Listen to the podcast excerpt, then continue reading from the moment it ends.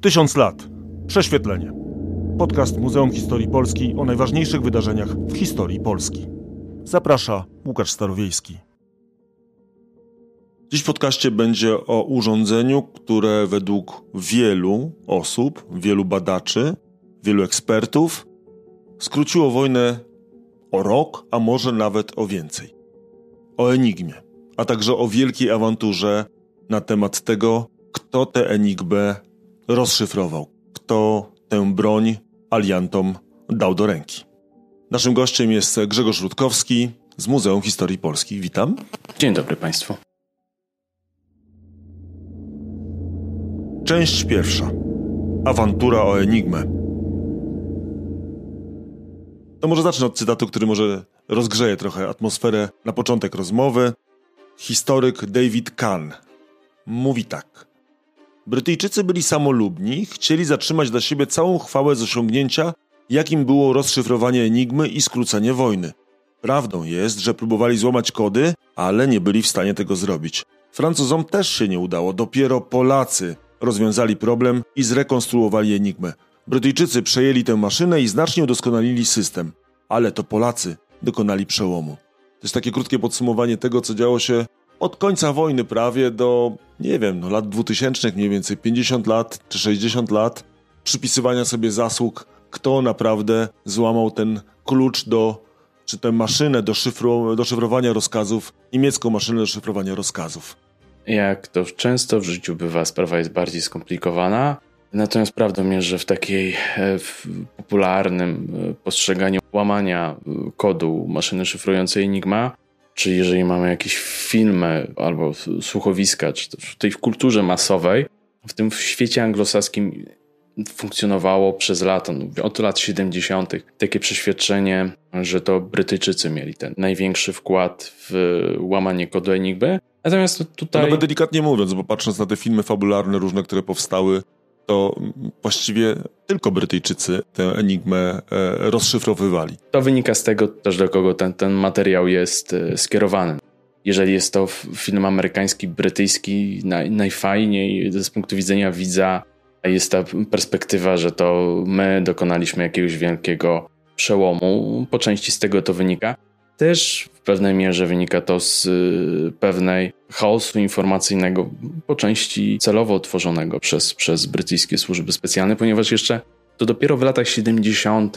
stało się oczywiste, że maszyna szyfrująca Enigma i kod został złamany. Co więcej, w latach 70. pojawiły się pierwsze wspomnienia, mam na myśli wspomnienia francuskiego oficera, służb specjalnych, który brał udział w łamaniu szyfru Enigmy i on powiedział wprost także o wkładzie Polaków, o swoim wkładzie, czyli wkładzie Francuzów, czyli ze swojej perspektywy w wspomnieniach przedstawił tą całą walkę o złamanie szyfrów Enigmy.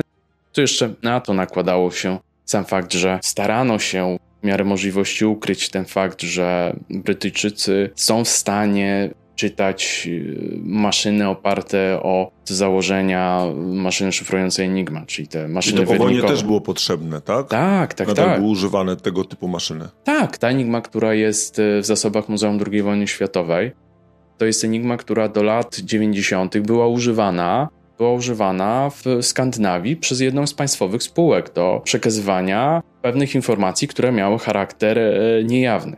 Więc jak widzimy przez długi okres czasu maszyny szyfrujące Enigma były wykorzystywane przez y, może nie tyle już wywiady, bo, bo, nastąpiła rewolucja informatyczna, no i kody miały charakter, i te maszyny już charakter cyfrowy. Natomiast y, maszyna jeszcze przez długi okres czasu była wykorzystywana przez różne, różne instytucje, różne, różne państwa, więc też opłacało się zachować w ukryciu informacje na temat tego, że brytyjskie służby specjalne były w stanie bez trudu odczytywać depesze nadane tymi, tymi maszynami.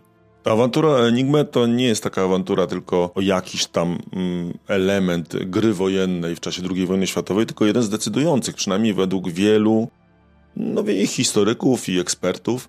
To znaczenie złamania kodu Enigmy było gigantyczne. Ciężko jest oczywiście oszacować, jaki byłby wynik wojny, ile osób mogłoby zginąć, albo ilu osobom oszczędziło to życie i jakie bitwy zostały wygrane dzięki, dzięki Enigmie. Natomiast no, możemy wyobrazić sobie, że właściwie od początku lat 40., a właściwie już od, po 1941 roku, Brytyjczycy są w stanie uzyskiwać dużo informacji z niemieckich depesz nadawanych Enigmą. Czyli wiedzieli, jakie rozkazy trafiają do wojska, e, do sił lądowych, do lotnictwa, więc mogli pewne informacje bądź i ruchy wojsk przewidzieć. W wielu bitwach odegrało to e, znaczącą rolę, ale też musimy mieć na uwadze, że w, no dobrze, w 1941 roku już na masową skalę są odczytywane depesze. Wcześniej także część depesz zostaje mm, odczytywana, aczkolwiek to jest okres, kiedy e, trzecia Rzesza Niemiecka święci te triumfy, tak?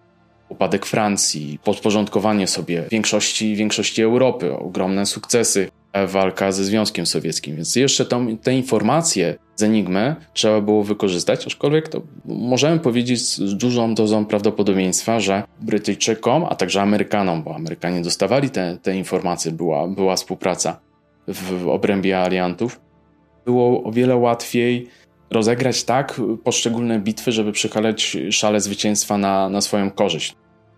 Szereg informacji, które mogły aliantom dać przewagę, na pewno przełożyły się na, na ich końcowe, końcowe zwycięstwo. Natomiast ciężko jest oceniać, czy ten, e, ten element był decydujący, ale na pewno był bardzo ważny. Za chwilę o tym, czym tak naprawdę jest Enigma. Część druga.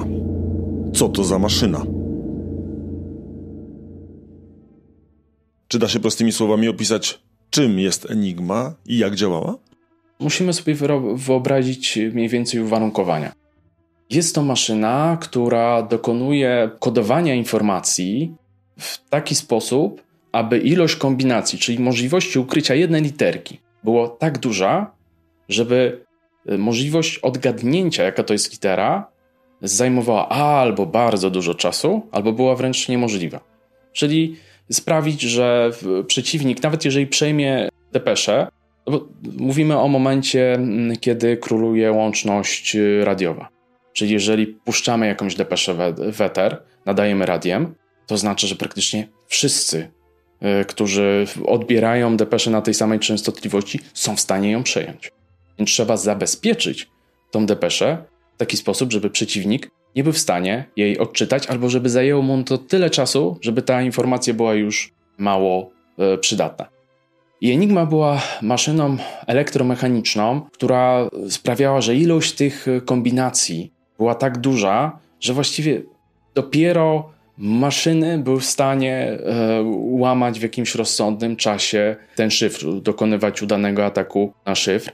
I właśnie tym bardziej o, o, osiągnięcie polskich matematyków jest warte podkreślenia, ponieważ to było duże osiągnięcie naukowe, matematyczne, żeby doprowadzić i przeprowadzić taką koncepcję matematyczną, analizę matematyczną, żeby można było w ogóle zrozumieć, jak działa ta maszyna i dzięki temu ją złamać. Natomiast jak... największa różnica między Enigmą, jak dobrze zrozumiałem, a wcześniejszymi maszynami szyfrującymi jest taka, że do wcześniejszych głównie do rozszyfrowywania, do, do, do, do łamania tych szyfrów zatrudniano lingwistów, którzy liczyli liczbę liter, liczyli długość słów i tak dalej, i tak. Na tej podstawie byli w stanie próbować e, złamać szyfry.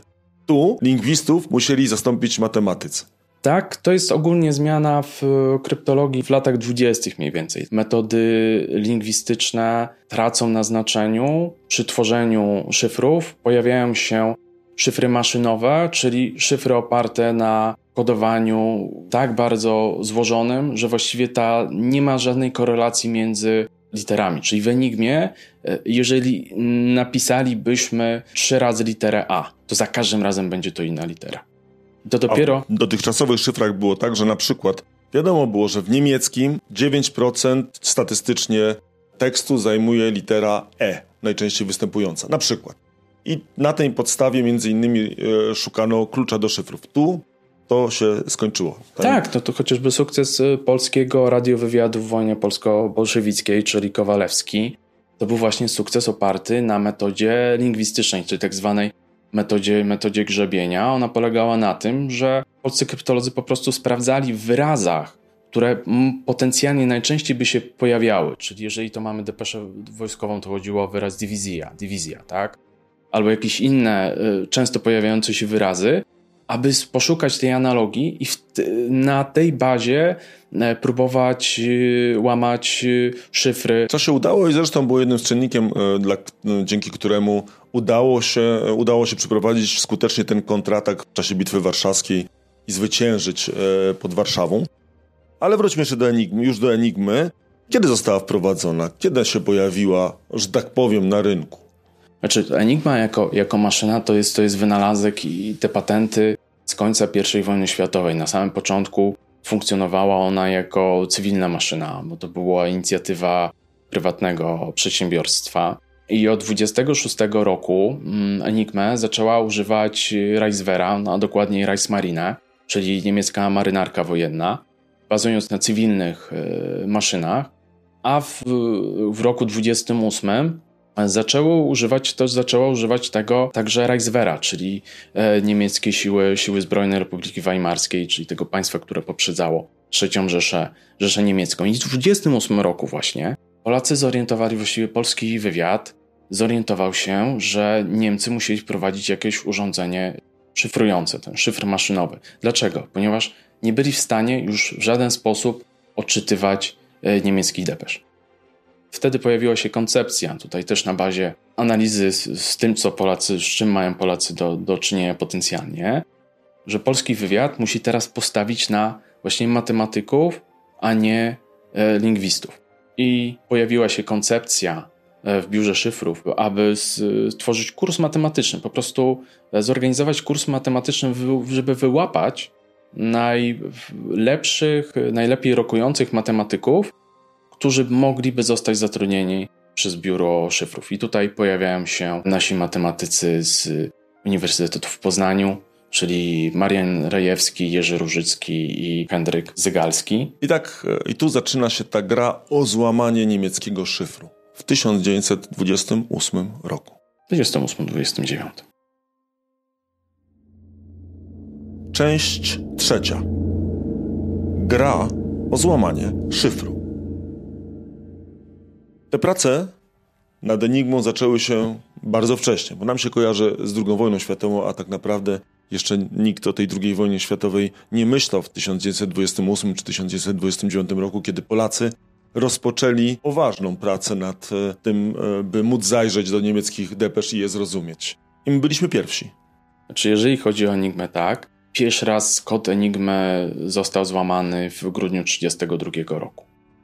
Następnie Polacy nawet byli w stanie, polski wywiad nawet zrekonstruować maszynę Enigma, bo była dostępna maszyna, maszyna cywilna. Natomiast było wiadomo, że maszyna cywilna różni się od maszyny wojskowej ilością możliwych kombinacji. I tutaj jest ten, ten wątek wywiadu francuskiego, ponieważ wywiad francuski uzyskał dostęp do informacji, do, do instrukcji maszyny szyfrującej Enigma, i udało się zidentyfikować jeden element, który różni tą enigmę cywilną od enigmy wojskowej. Dzięki współpracy polskiej i e, wywiad francuski podzielił się tą informacją e, z wywiadem polskim. Mieliśmy układ wojskowy polsko-francuski w dwudziestoleciu międzywojennym, więc tutaj była głównie ta współpraca między e, Francuzami a Polakami, aczkolwiek Francuzi podzielili się z tą informacją dopiero w momencie, kiedy uznali, no dobra, mamy raport, mamy tą instrukcję do Enigmy, ale w sumie ona nam się na nic y, za mocno Ponieważ nie, nie umieli jej wykorzystać.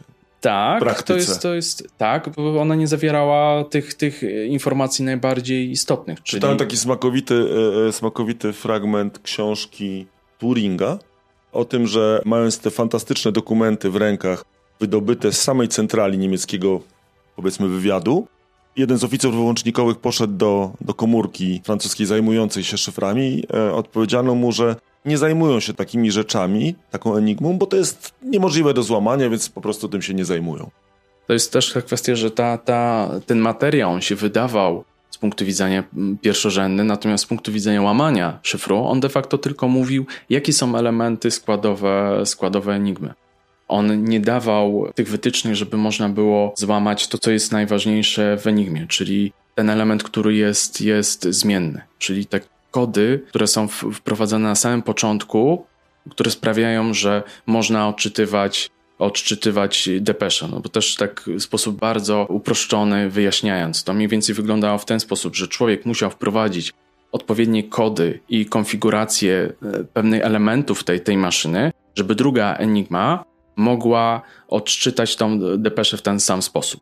Czyli jeżeli mieliśmy książkę kodów i zostały przez obsługę w odpowiedni sposób maszyna skonfigurowana, jedna i druga maszyna e, mogła odczytać wzajemnie tą depeszę. Żeby nie było łatwo, oczywiście tę książkę kodów Niemcy regularnie zmieniali w miarę upływu lat. Coraz częściej, nawet e, jeżeli dobrze pamiętam, to już tuż przed II wojną światową codziennie.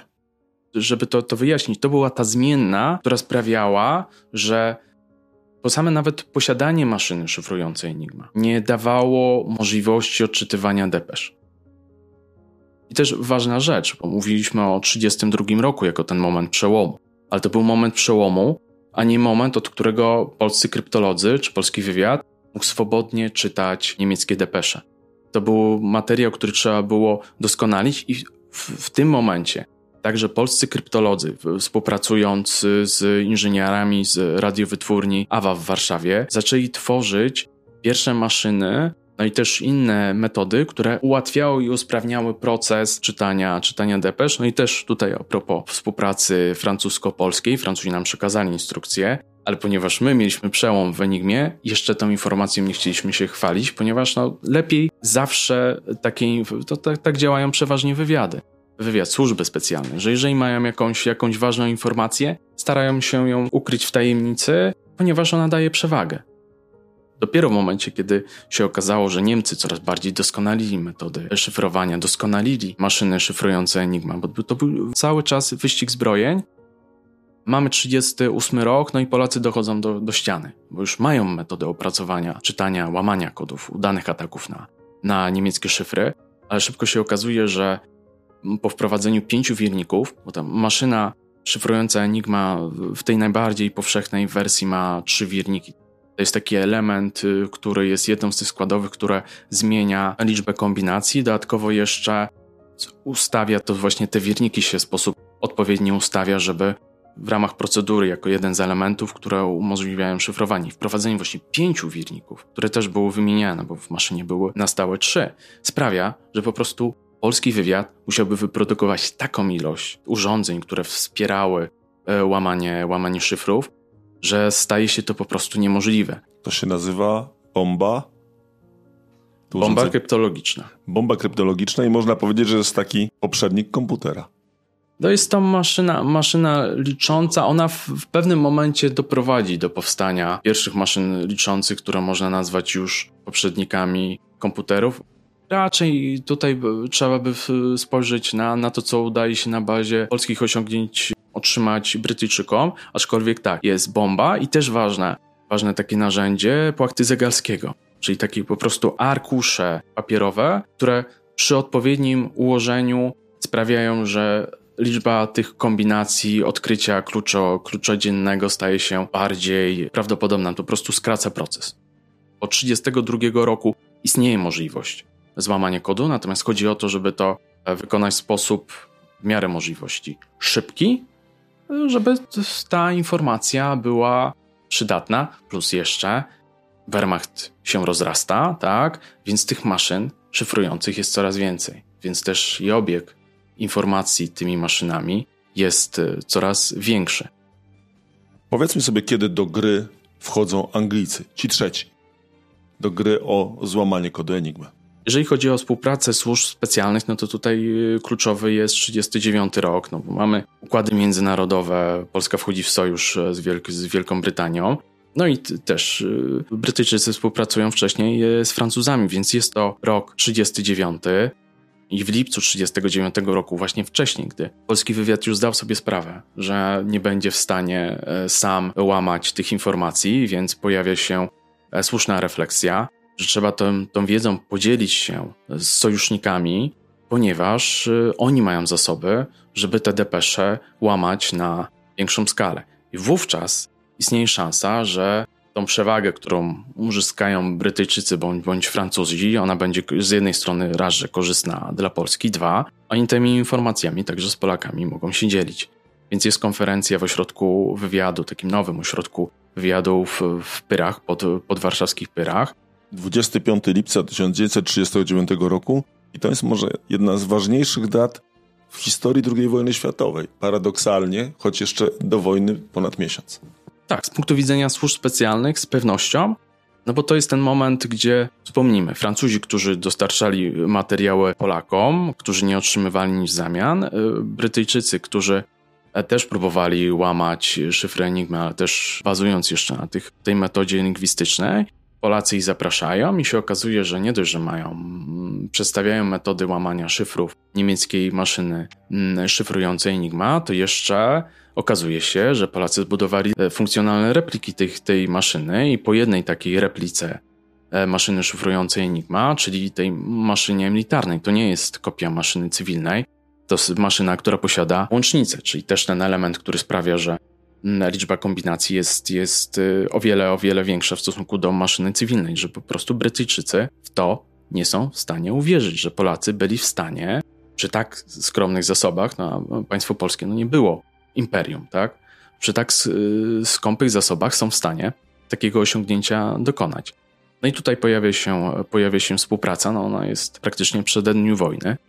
No i to jest pierwszy moment, kiedy zarówno Francuzi następuje takie, powiedzmy, zerowanie wiedzy, e, czyli Polacy, Francuzi i Brytyjczycy mniej więcej wiedzą w tym momencie tyle samo. Następuje także podział obowiązków, który ma wyglądać mniej więcej w ten sposób, że Francuzi, którzy mieli siatkę wywiadowczą właśnie niemieckiego e, producenta maszyn szyfrujących, nadal mieli e, korzystać ze swoich, swoich kontaktach, kontaktów, przepraszam. Polacy dalej mieli prowadzić te badania naukowe koncepcyjnie nad, nad udoskonalaniem metod rozszyfrowania wiadomości, a Brytyjczycy, ponieważ posiadali zasoby finansowe, no i też mieli w tym czasie chyba najbardziej rozbudowane struktury, jeżeli chodzi o deszyfrowanie w radio, radiowywiad i także środki finansowe, no, mieli zająć się e, tworzeniem właśnie tego, tej całej, nazwijmy to, infrastruktury, która miała umożliwiać kodowanie wiadomości, no ale mamy 39 rok, wybucha wojna, Polska bardzo szybko ponosi klęskę, no i ci biuro szyfrów z kryptologami, z inżynierami, z oficerami zostaje ewakuowane do Francji. To jest właśnie ten moment, kiedy przejdziemy do wojennych losów Enigmy.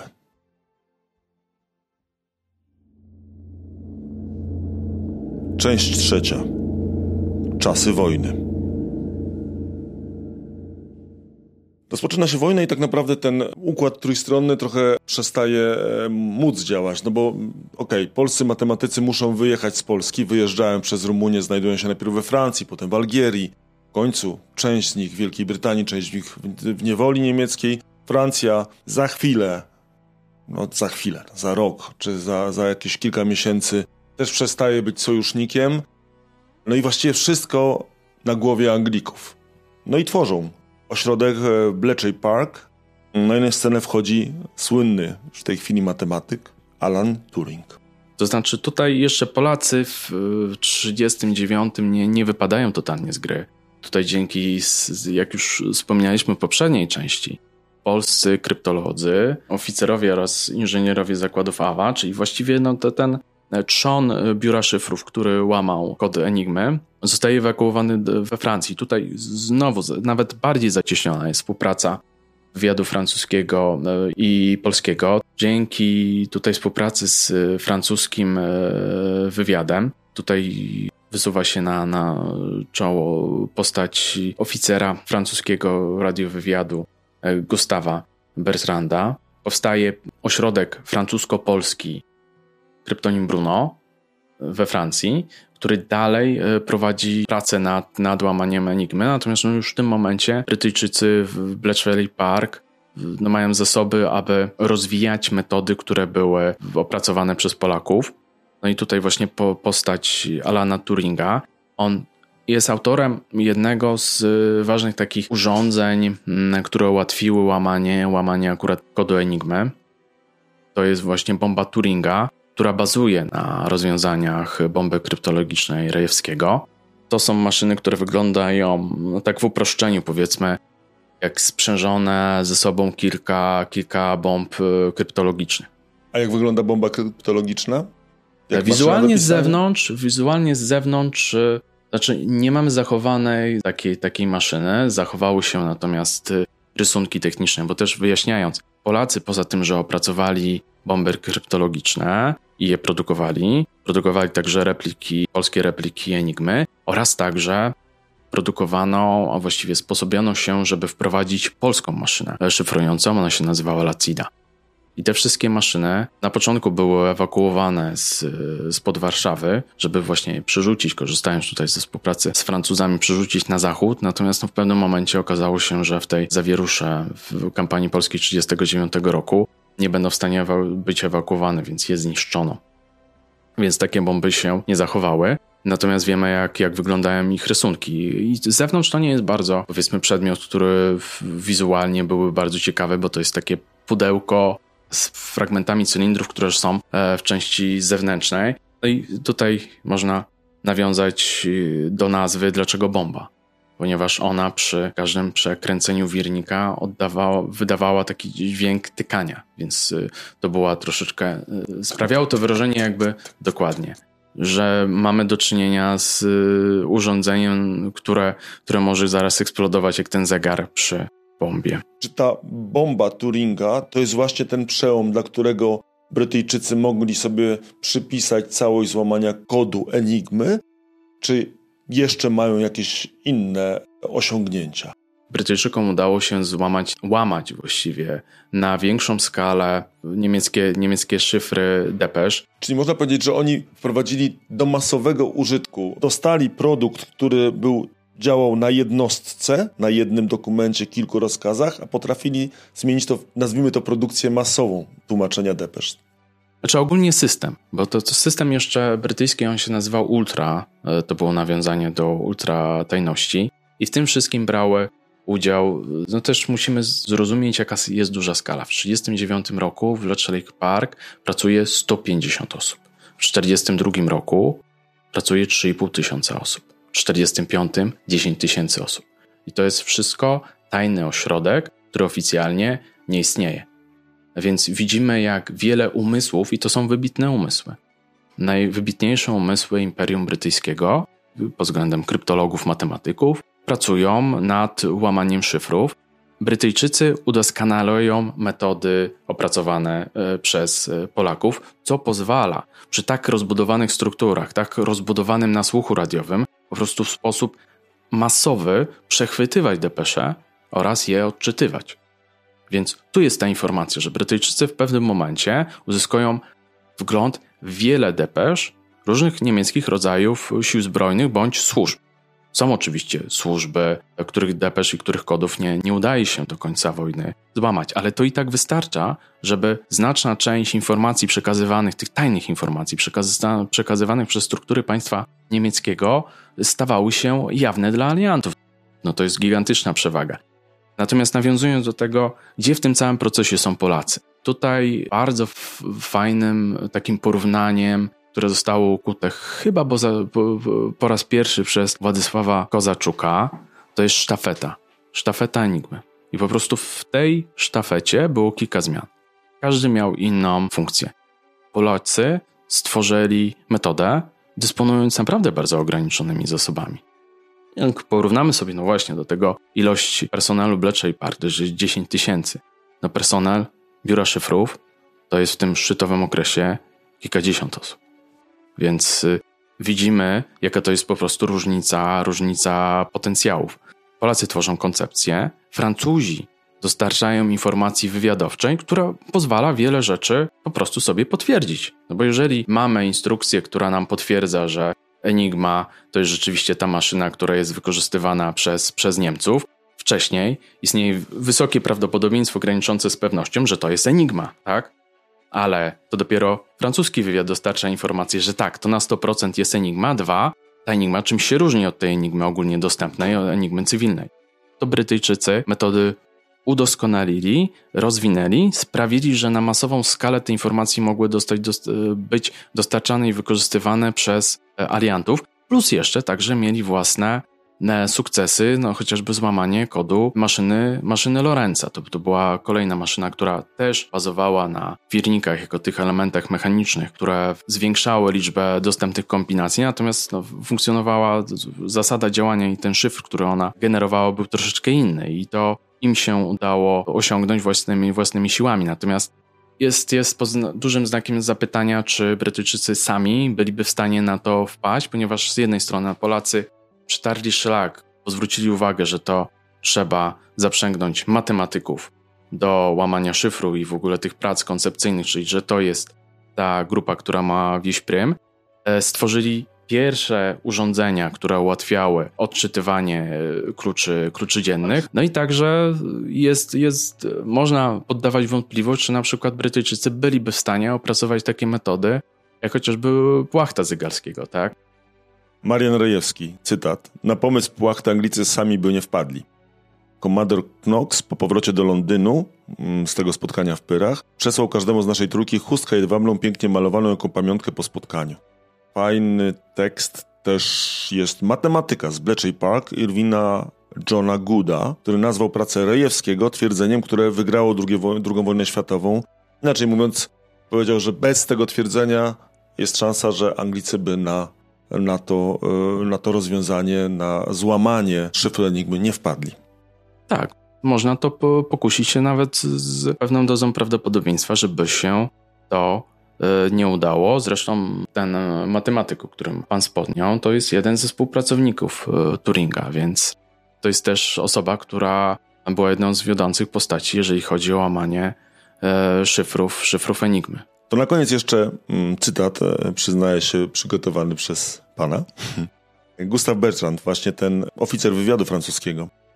To tylko im należy się cała zasługa i chwała za doprowadzenie pod względem specjalistycznym do końca tej niewiarygodnej historii.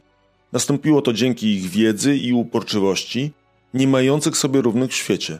Pokonali trudności, które Niemcy uważali za, uwaga, uwaga, niemożliwe do przezwyciężenia to chyba dobra klamra, żeby powoli zamknąć tę dyskusję, podkreślając, że tak naprawdę sukcesu tego wywiadowczego nie byłoby bez tej sztafety. Tak naprawdę autorami sukcesu są Polacy, Anglicy i Francuzi i bez któregokolwiek z elementów mogłoby się nie udać. Na początku wspominaliśmy o różnych filmach, które przedstawiają łamanie enigmy i one najczęściej skupiają się właśnie na środku w Bletchley Park, zaawansowanej analizie matematycznej, tajności tych wszystkich działań. Natomiast no, ta historia tego polskiego wkładu ona jest niesamowicie filmowa. Mamy de facto młodych ludzi, studentów, którzy przy bardzo ograniczonych siłach i środkach są w stanie dokonać rzeczy prawie niemożliwych albo bardzo trudnych do, do, bardzo trudnych do, do zrealizowania. Więc to jest taka, taka wręcz filmowa historia ludzi, którzy pokonują e, przeciwności, no i mm, pokonują potęgę intelektu, przemysłu niemieckiego i jeszcze Republikę Weimarskiej, no ale później III Rzeszy, czyli państwa, które, państwa totalitarnego i być może bez ich wkładu nie byłoby zwycięstwa właśnie nad jednym z tych totalitarnych państw. A przynajmniej, według twierdzenia innych, wojna trwałaby sporo dłużej, pochłonęła dużo więcej ofiar. Być może tak właśnie należy skończyć tę historię o Enigmie. Dziękuję bardzo. Dziękuję. Naszym gościem był dzisiaj Grzegorz Rutkowski z Muzeum Historii Polski.